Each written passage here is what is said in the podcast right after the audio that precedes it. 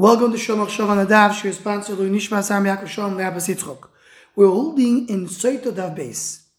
The word on Dalif, after asking that on one hand we say that Kosha Zivug of Kriyas Yamsuf, that a Zivug is difficult at Kriyas Yamsuf, and the other hand we know that Boim Yoim Koyim Tziyas Before the baby is created, you already have the Shidduch, so why is it so difficult? Says Gemara, the, the difference between Zivug Rishon and Zivug Sheni.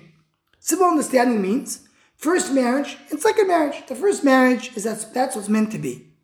The second marriage, that's already um, something which is very difficult, and especially the way you spoke in the previous year, that the whole idea of a zivug in this world is against nature, as the Maharal explained. So that's why zivug sheni is something which is kosher kriyas yasuf.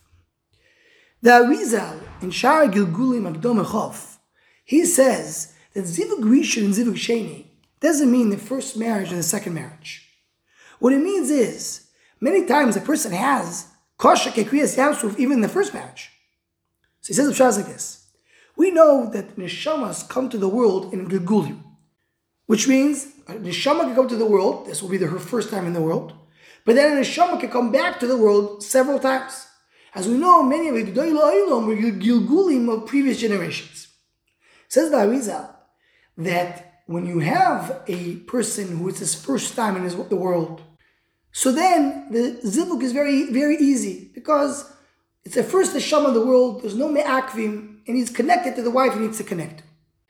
But when a person comes back, Begilgul, and now he's here, he's a tainted neshama, so to speak, he has to come and fix something. Now there's many me'akvim that don't allow him to get married so easily. And that's what's called zivuk sheni. Zivuk sheni means the marriage that he has in the next Gilgul. It could be the same wife, he says. It could be the same woman that he's marrying. But that woman coming in Gilgul Sheni will be much more difficult.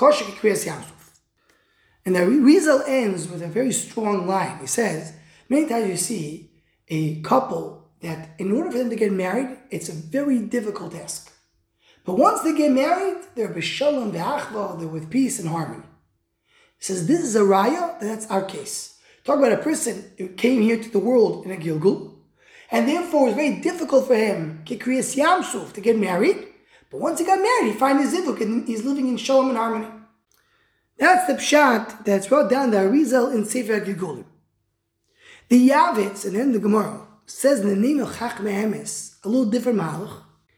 And interesting enough, the Chasam Sofer says a very similar malach, and he says in the name of the Arizal. So, even though we saw the Arizal a little differently, maybe that's the Chasam Sofer understood the Arizal. But the way they say is the following. When a person is born, he has an Isha, which that's the Isha that's the wife he needs to be needs to marry. But sometimes a person ruins his zivuk. He does a virus. He, he, do, he does pchira of wrong things. He goes in the wrong direction. He goes in a different direction. So he loses out on the zivuk that was intended for him. And he ends up marrying somebody else. The zivug which was intended to him, that's called zivug rishon, the original zivug. The zivug which is the wrong zivug, not the right one, that's called zivug sheni. So it could be this is the first marriage of the Adam.